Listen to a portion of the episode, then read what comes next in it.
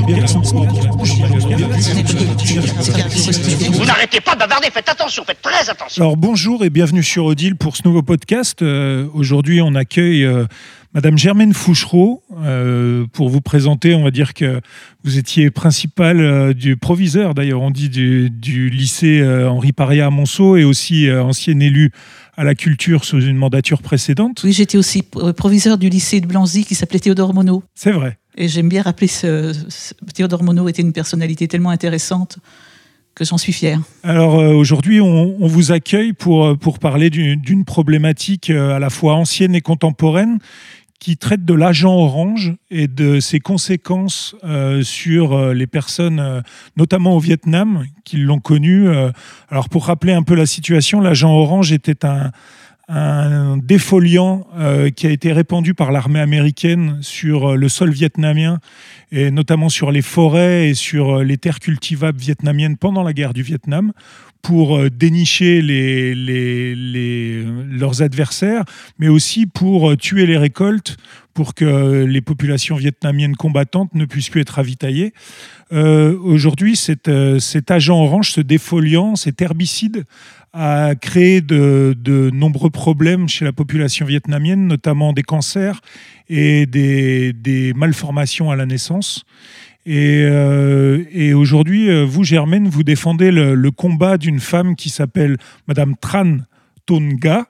C'est ça Je ne sais pas si je le dis bien, on va dire Madame Tran. Alors, euh, parlez-nous un peu de, Madame Tran et, comment vous avez connu son combat. Alors, j'ai connu Madame Tran à travers son livre, euh, le livre qu'elle a écrit qui s'appelle Ma terre empoisonnée. Alors, euh, j'ai une amie dont le fils est professeur au Vietnam.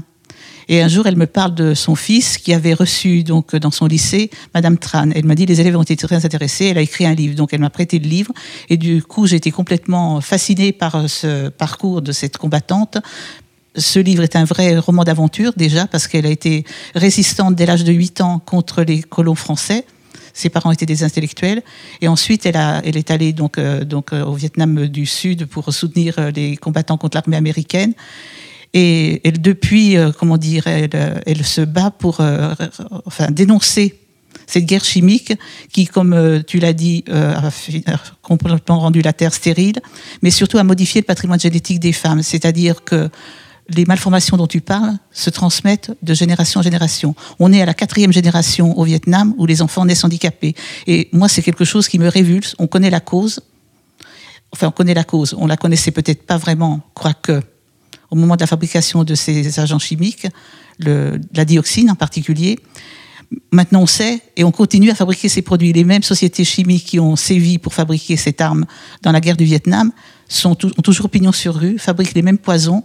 Et on sait qu'aux États-Unis et même en France, il y a des cas de malformation d'enfants qui sont peut-être dus à ça. Évidemment, il y a une omerta là-dessus, comme il y en a une au, Vi- au Vietnam. Alors, je vais peut-être m'arrêter là, répondre à une question, parce que je pourrais en parler des heures. Alors, on, peut les citer, hein, ces, entreprises, elles sont bien connues. On, on entend notamment Monsanto, Dow Chemical.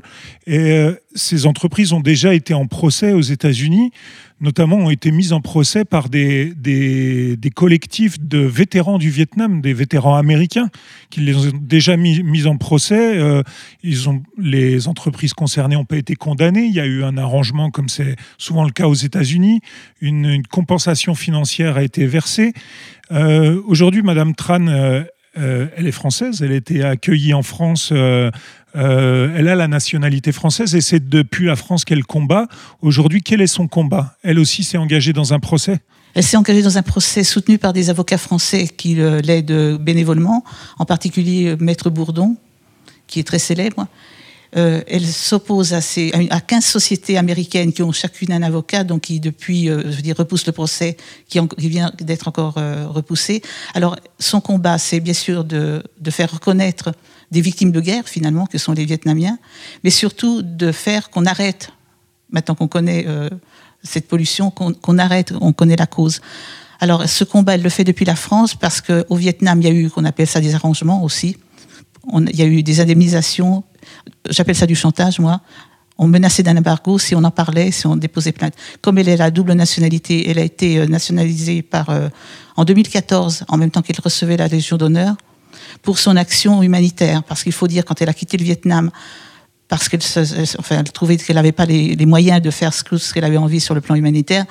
Elle, est venue en France, elle a créé des associations, elle a mobilisé des chirurgiens qui sont allés travailler au Vietnam pour euh, réparer, on va dire, les enfants mal formés. Elle a, enfin, elle a mobilisé plein de monde pour, euh, pour aider les Vietnamiens et c'est un combat peut-être personnel parce qu'elle-même elle a été victime, elle a eu deux cancers, elle a eu une petite fille qui est morte, etc. Mais surtout, elle voudrait euh, qu'on reconnaisse la responsabilité. Euh, et en France, comment dire, la France est autorisée à déposer plainte sur le plan international, ce qu'ils ne peuvent pas faire au Vietnam. Donc depuis qu'elle a la nationalité française, elle s'est autorisée à déposer plainte, pas par esprit de revanche, mais par euh, souci de justice et puis surtout par souci de l'avenir de nos, de nos enfants, de nos petits-enfants et de la terre. Alors au Vietnam, la terre est complètement fichue. Et les, Vietnamiens prouvent, continuent quand même à faire pousser des légumes et à s'empoisonner. Et, et, les enfants naissent handicapés. Enfin, c'est absolument abominable. Et tout ça devant une sorte d'indifférence générale. Moi, ça m'a complètement mobilisée parce que déjà, Enfin, en tant que femme, je pense que Madame Tran, c'est la même chose. C'est-à-dire, c'est une mère. C'est-à-dire, dès qu'on touche à l'enfance, à la descendance, à la terre de nos futurs euh, enfants, c'est, horrible, quoi. On ne peut pas supporter. C'est mon cas. Alors, euh, je, l'ai, je invitée à venir et elle a été accueillie à Genla. Et cette rencontre, cette rencontre a été absolument enfin, sensationnelle parce que c'est une, c'est une vieille dame comme moi d'ailleurs. Elle est née en 42. Hein, donc, elle est, elle est, très enfin, fragilisée par ses cancers, et, mais c'est une passionnariat. Elle est, quand elle parle, je veux dire, on a envie de la suivre, on a envie de. Et elle parle pas d'elle, elle parle du Vietnam, elle parle un petit peu d'elle quand même. Elle, a des souvenirs de guerre, on va dire, qui sont quand même très intéressants. écoutez, elle parle de sa maman. Il y a des passages dans le livre absolument émouvants sur sa maman qui a disparu à la fin de la guerre avec les Américains. On savait pas si elle était morte ou si elle était vivante. Il y avait sa sœur aussi qui avait disparu. Sa sœur en a su qu'elle était emprisonnée. Et sa maman, elle l'a retrouvée 20 ans plus tard, euh, enfin, grâce à quelqu'un qui avait un pendule. Et il y a des passages par rapport à l'héritage de ses parents aussi qu'il avait mobilisé sur la justice. Et tout ça me touche beaucoup. Et, et elle, elle touche beaucoup les gens qui la rencontrent à cause de cela. Quoi. C'est une femme, c'est une mère. Votre combat, enfin, son combat devient votre combat. Pourquoi Quand et, comment justement on, est convaincu comme ça et on le mène à distance, comme vous le faites à Monceau par exemple ou... Ben, disons que je me sens proche d'elle. Euh, nous sommes toutes les deux femmes, de la même génération, je veux dire, on a quelques années de différence seulement.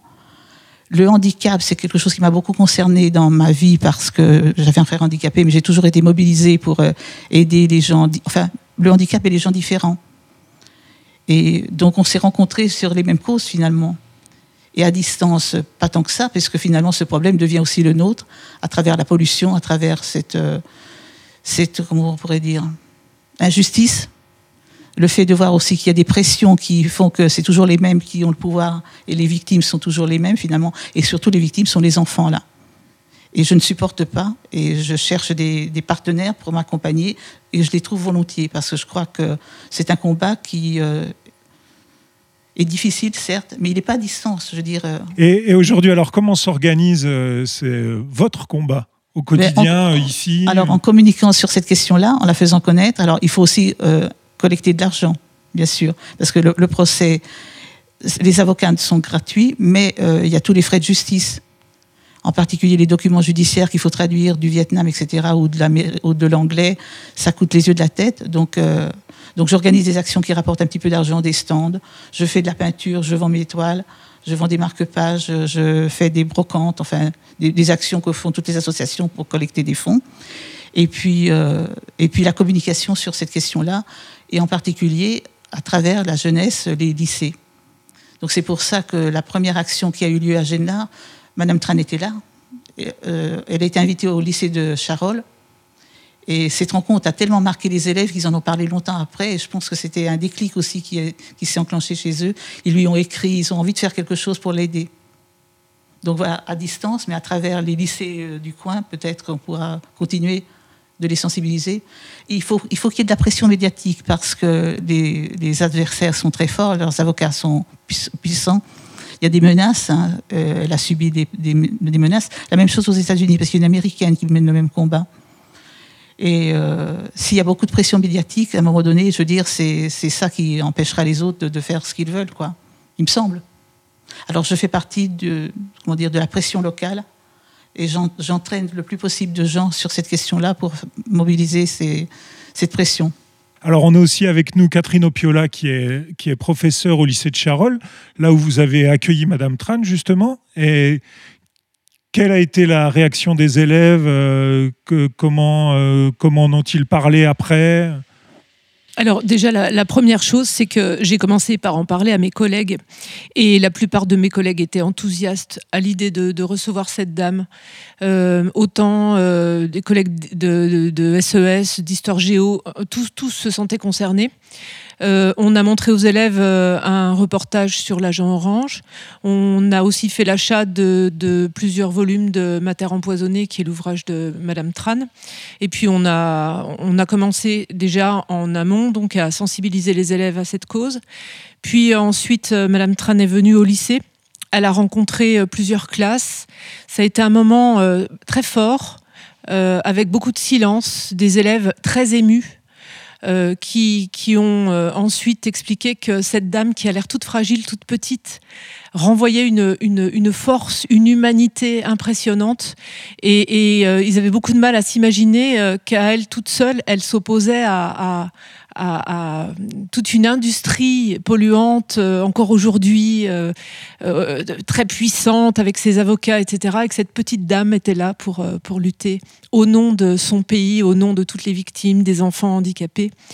les, jeunes ont été particulièrement marqués à tel point qu'effectivement, après sa rencontre, certains ont éprouvé le besoin de lui écrire.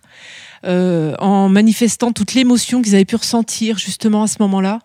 Euh, ça a été euh, pour nous euh, un moment fort dans la mesure où on s'est on s'est rendu compte que que voilà il y avait possibilité de sensibiliser la, jeunesse à ce, ce, cette cause qui est une cause qui, qui nous une cause parmi tant d'autres mais en tout cas voilà ça, leur permet aussi peut-être aussi pour nous professeurs aussi de les ouvrir à un esprit critique de ne pas avaler tout ce qu'ils entendent de et, là effectivement euh, ce qui, m'a semblé important, c'est qu'on a reçu quelqu'un qui a vécu au Vietnam, qui a subi cette catastrophe euh, euh, de guerre, de pollution, etc. Et, elle était là pour témoigner. Je pense que ce qui, les a marqués le plus, c'est cette rencontre.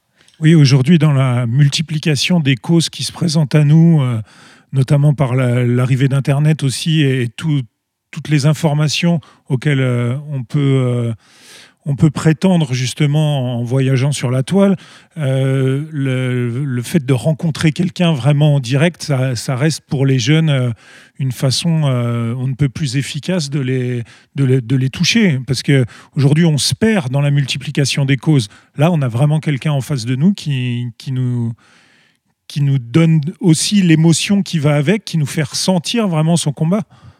Germaine, vous qui, êtes ancienne proviseur. Ils ont devant un témoin de l'histoire contemporaine. Parce qu'il faut dire que sur les guerres du XXe siècle, je veux dire, il y a encore euh, des, secrets, des choses qui ne sont pas arrivées. Il y a une personne qui parle de, ce qu'elle a vécu, et c'est vrai. Et puis, euh, comment dire, euh, ils, étaient sensibles aussi au fait qu'elle n'avait pas du tout le sentiment de, un sentiment de vengeance et de revanche. Qu'elle travaillait pour l'avenir, pour leur avenir. Et je crois que c'est ça aussi qui les a touchés. Parce qu'ils n'ont pas l'habitude de dire on pense à vous aussi. Et c'était un petit peu, je crois, un Catherine, que c'est ce qui les a touchés. Et je pense qu'ils sont des bons relais d'opinion.